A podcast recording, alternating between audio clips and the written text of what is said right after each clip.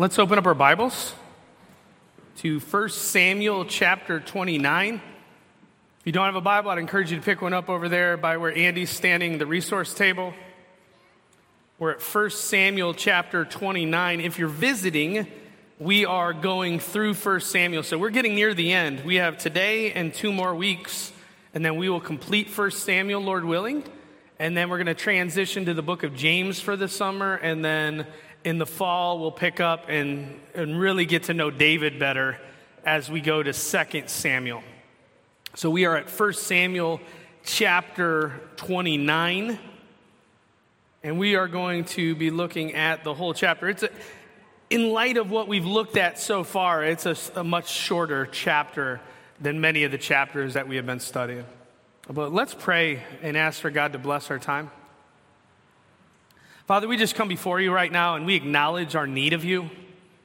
Lord, that you need to do something supernatural to take a, a, a book, words on a page, and make them transformative. And they're more than words on a page because it's your scriptures and it's God breathed and, and it's useful for teaching and reproof and training in righteousness. And, and God, we're just coming in light of those truths, in light of those realities, and we ask that you would step in right now in this moment that you would speak through your word to our hearts, that you would give us attentive ears and minds uh, to understand what you have to say, and ultimately that you would help us to have it applied to our lives. We pray this in the wonderful and precious name of Jesus. Amen. So there was a spoof video online that I watched a few years back, and a woman is overwhelmed by life. She's working a full time job. She comes home and she's got to cook and clean and do all these things. And she's venting to the man in her life. So maybe this is, you know, tribute to moms and, and Mother's Day. She's, she's venting to him that he's not even doing anything. He's just sitting there and she's like, I just worked and now I have to clean. I have to do all these things. And he looks at her and he says, something like, relax, it's going to be okay. And she's like, what? He's like, I have to show you something. So he takes her into a room and he shows her a laundry basket.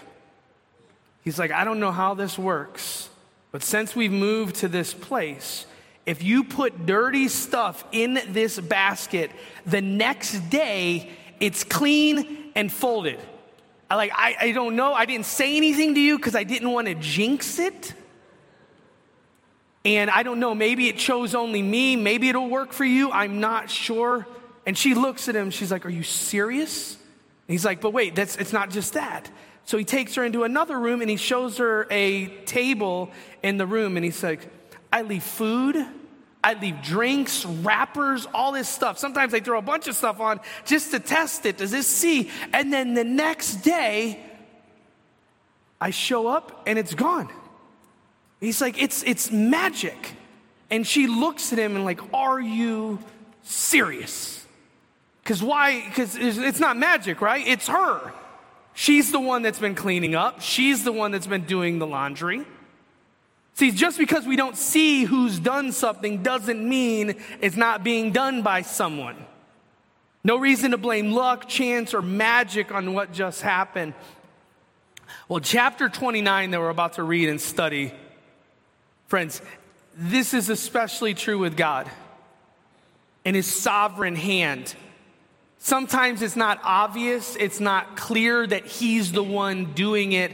That does not mean it's any less Him doing it.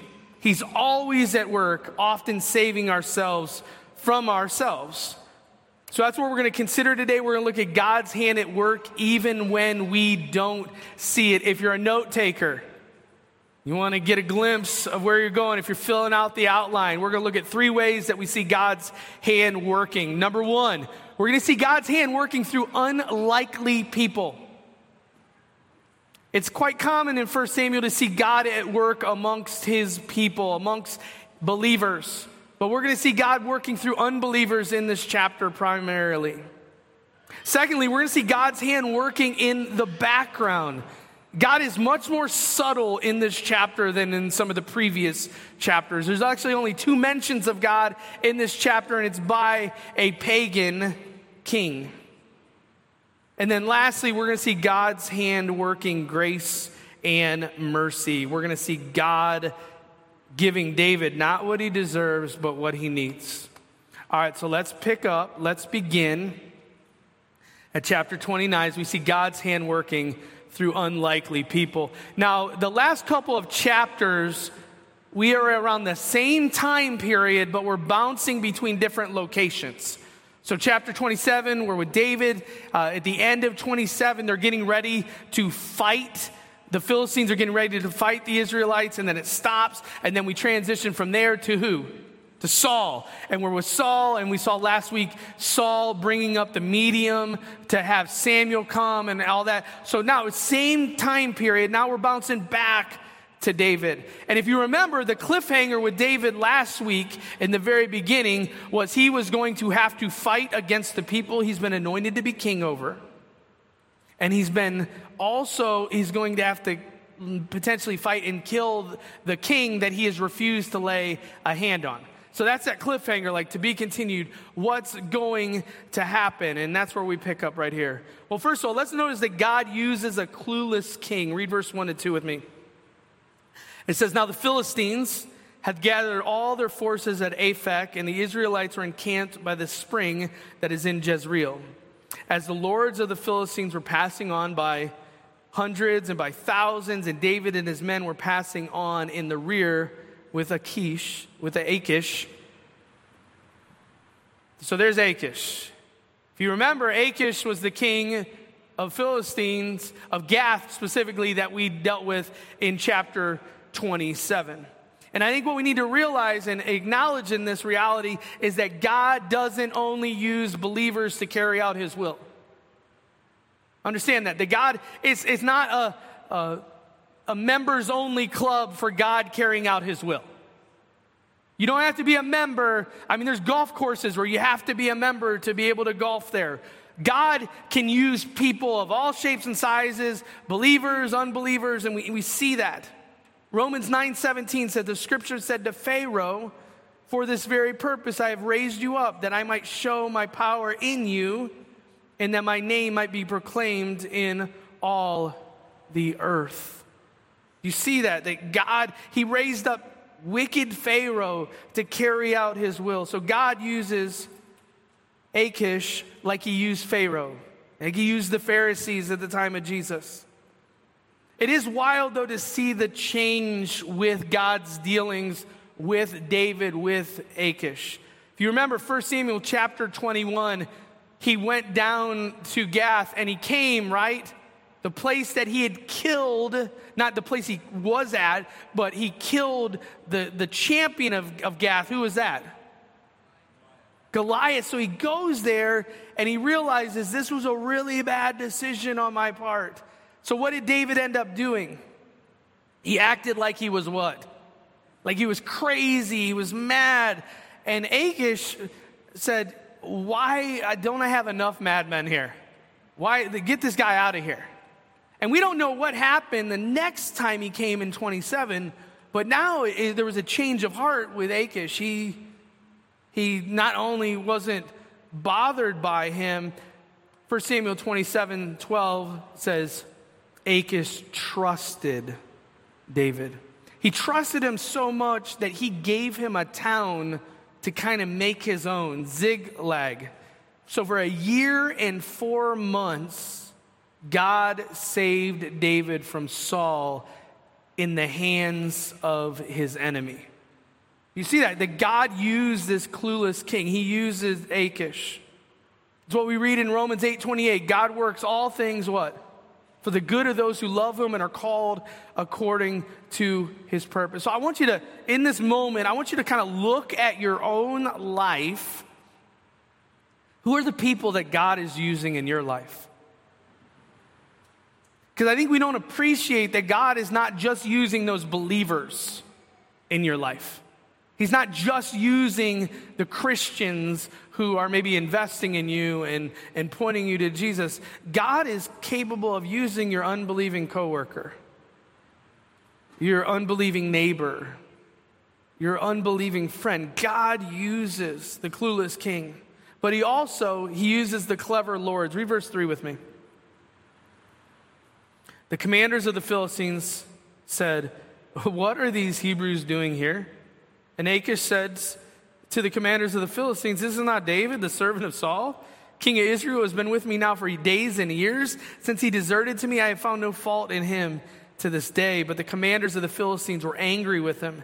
And the commanders of the Philistines said to him, Send the man back that he may return to the place which you have assigned him. He shall not go down with us to battle, lest in the battle he becomes an adversary to us. For how could this fellow reconcile himself to his Lord? Would it not be with the heads of the men here? Is not this the David of whom they sing to one another in dances? Saul has struck down his thousands and David his ten thousands. All right, so we got Achish who embraces David, thinks David is just the best. He's innocent. I don't have to worry about David. He's loyal to me. And now you've got these lords who are like, What are you doing? You're so gullible and easily tricked. April Fools, every year, this happens in real life. Local police departments and sheriffs will post online that if you have any outstanding warrants for your arrest, you can come in today and they will be wiped clean. And people show up at the police station. I even saw it coupled with a, and you also can get a free vacation.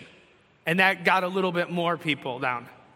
And they come in with warrants out for the rest, expecting a vacation, and they got a vacation, all right. They ended up in jail, arrested because there was on a warrant. And that's kind of how foolish, how ridiculous Achish is for allowing David to reside amongst them. But notice it was God protecting David from Saul during that season. Well, these lords had two real concerns, and listen to what they were. Number one is he could turn on us in battle. You know that actually happened to the Philistines already in 1 Samuel? 1 Samuel chapter 14, verse 21, Israelites had fled its different parts, and some of them ended up amongst the Philistines, and they resided there and kind of became a part of there. And then when battle happened, they ended up turning from the Philistines and turning to fight with the Israelites. So that had already happened. And they said, Notice, he's a traitor to Saul. Wouldn't it be the best way possible to get on Saul's good side in the moment? Say, Hey, I'm going to start fighting for you, not against you. I mean, think about it. Prior to when he was killed with bin Laden, would any military people be willing to fight alongside of bin Laden? No, I mean, it would have been foolishness. Like, well, no, he's loyal to us now. He's no longer against us. No, that, that is ridiculous, and yet that was it. And then the second concern I thought was an equal concern. What was their concern? Consider his reputation.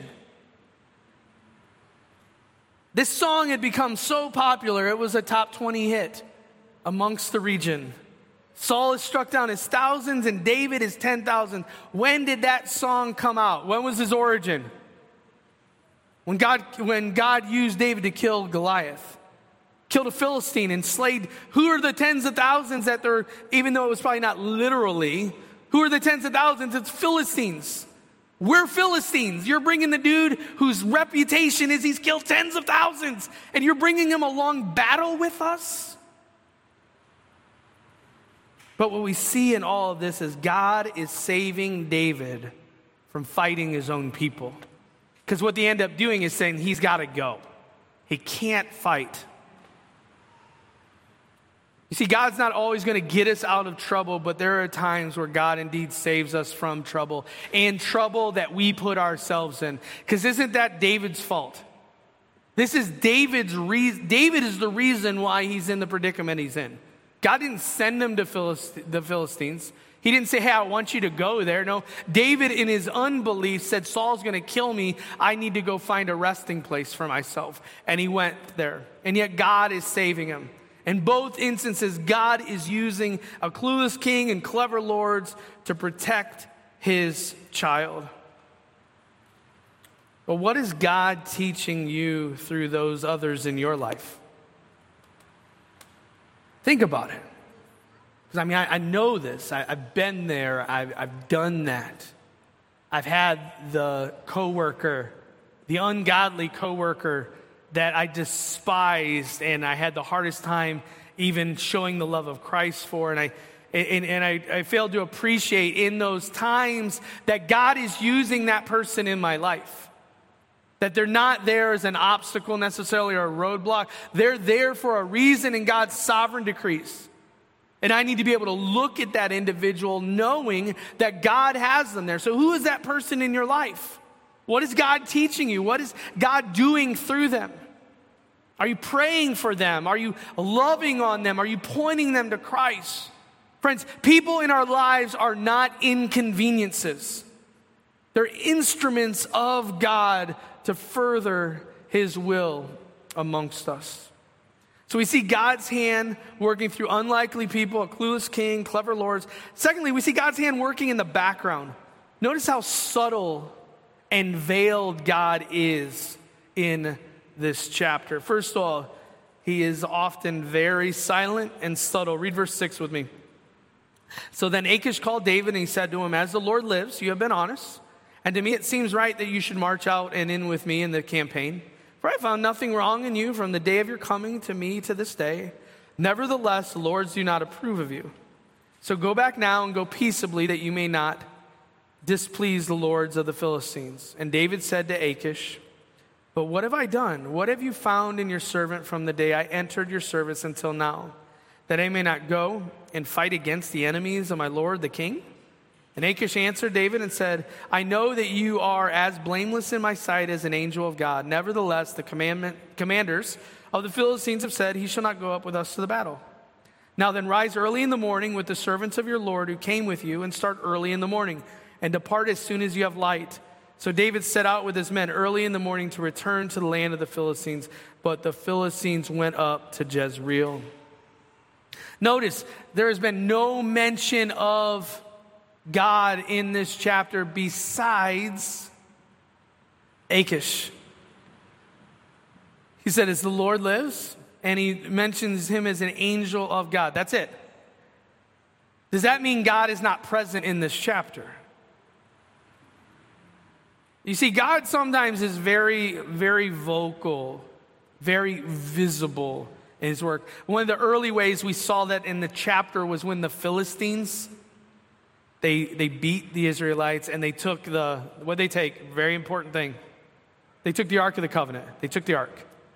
They took it into their, their towns. What happened? You remember? 1 Samuel 5 6, this was repeated multiple times. The hand of the Lord was heavy against the people, and he wreaked havoc. So we're not talking a single Israelite amongst them, and yet God was striking people dead. He was getting them sick. It was, it was a mess, so much that they said, Get this ark out of here. So that was very obvious that God's hand was at work. Even in a more recent chapter, very clear God was at work. God, David was ready to kill Nabal, remember? Because Nabal had, had, had not given him the proper respect. He wanted to be kind of paid back for helping out his people. And Nabal's like, Yeah, you're not getting any of my money. And David was ready to kill everybody. And then God intervened through his wife. And this, notice what he said 1 Samuel 25, 26. The Lord has restrained you from blood guilt and from saving with your own hand. So that's God. And I think we probably all could testify ways that it was as clear as day that God did something in your life. It could have been miraculous and, and even supernatural, like, oh my goodness, God did that. I didn't see it coming, God did it. But then, a lot of times, God flies under the radar.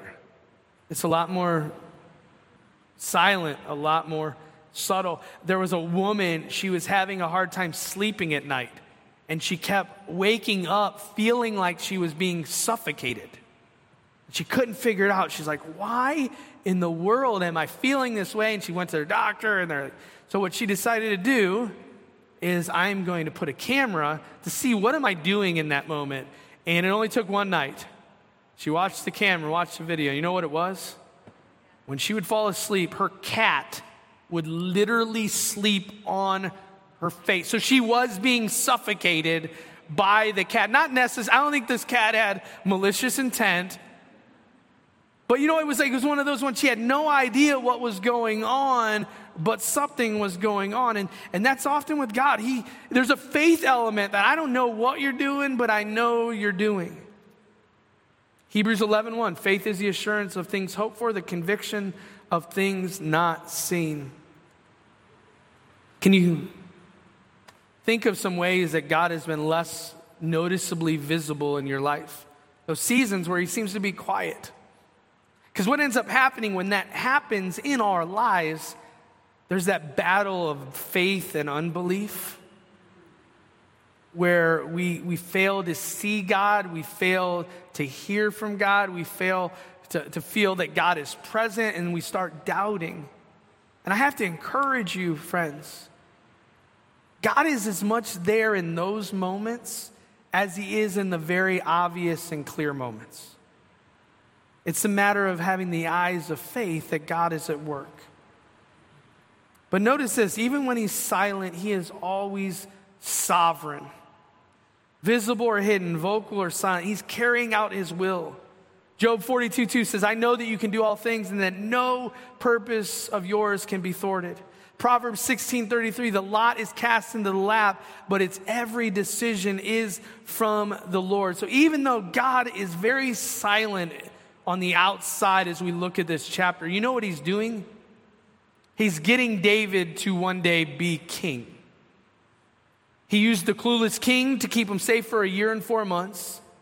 And now he's going to get rid of that clueless, the, the actual king of, of Saul, and he's going to end up transitioning it in time over to David. And now he's using these clever lords to say he should not be with us. He's got to go so he doesn't have to fight against his people.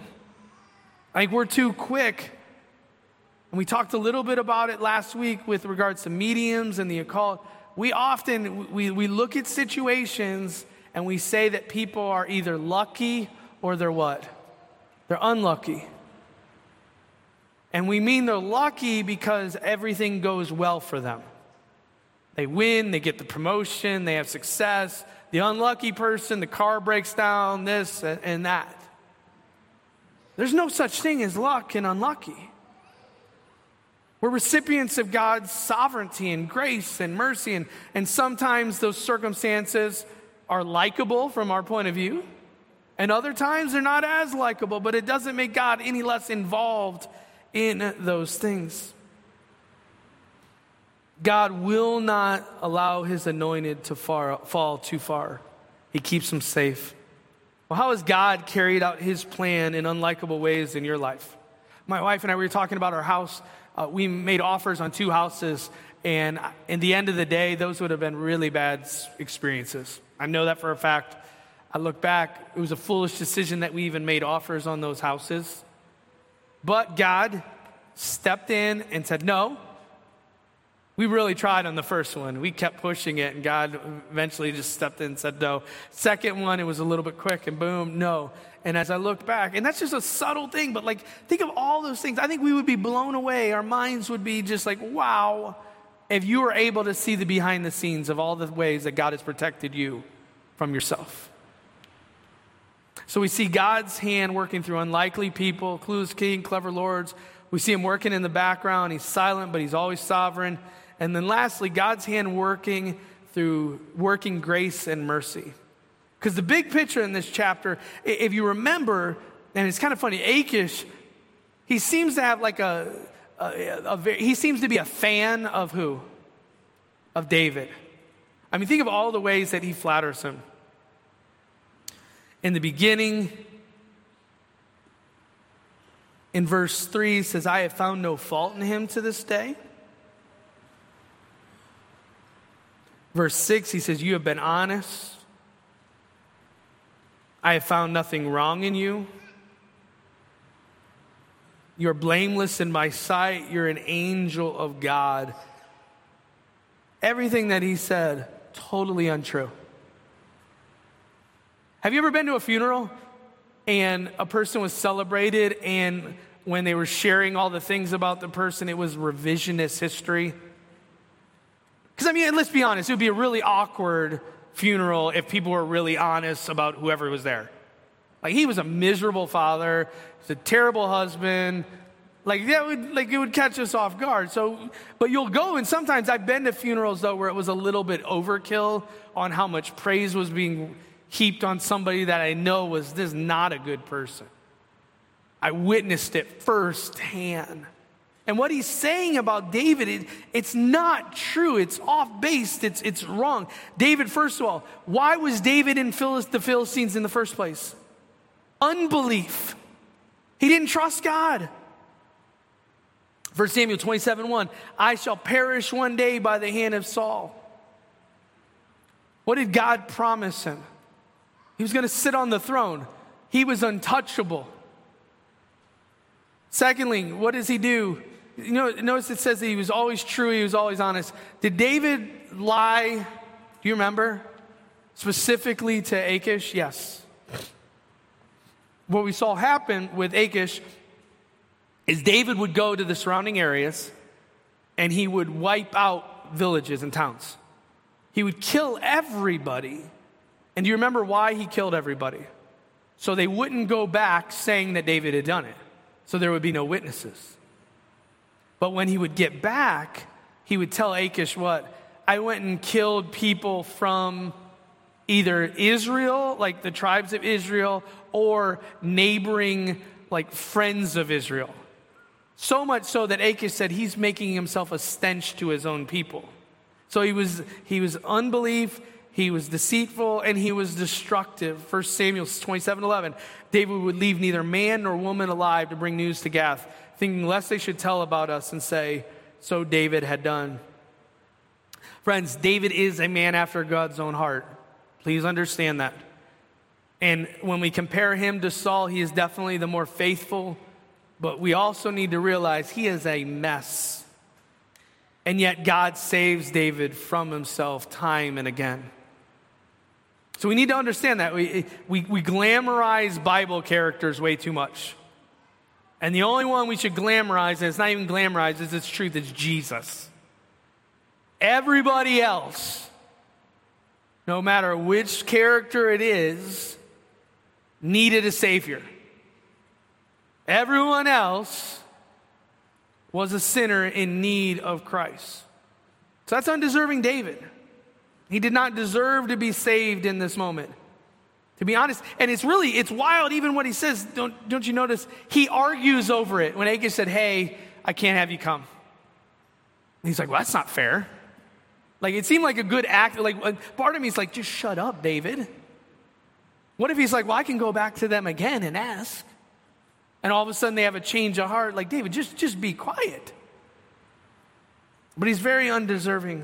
What does that have to do with you and I? Because guess what? you and I equally as undeserving. We glamorize ourselves. We consider ourselves not that bad. We are, by nature, revisionist historians. We don't remember how far we were away from the Lord often when God came and saved us.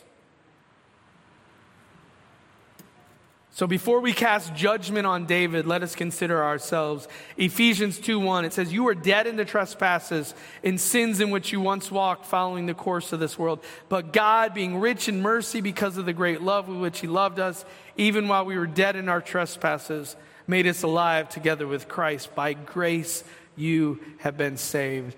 David was in the same boat as you and I. Fickle faith, liars, slanders, God didn't come to save healthy people, He came to save what? Sick people. He came to save sinners.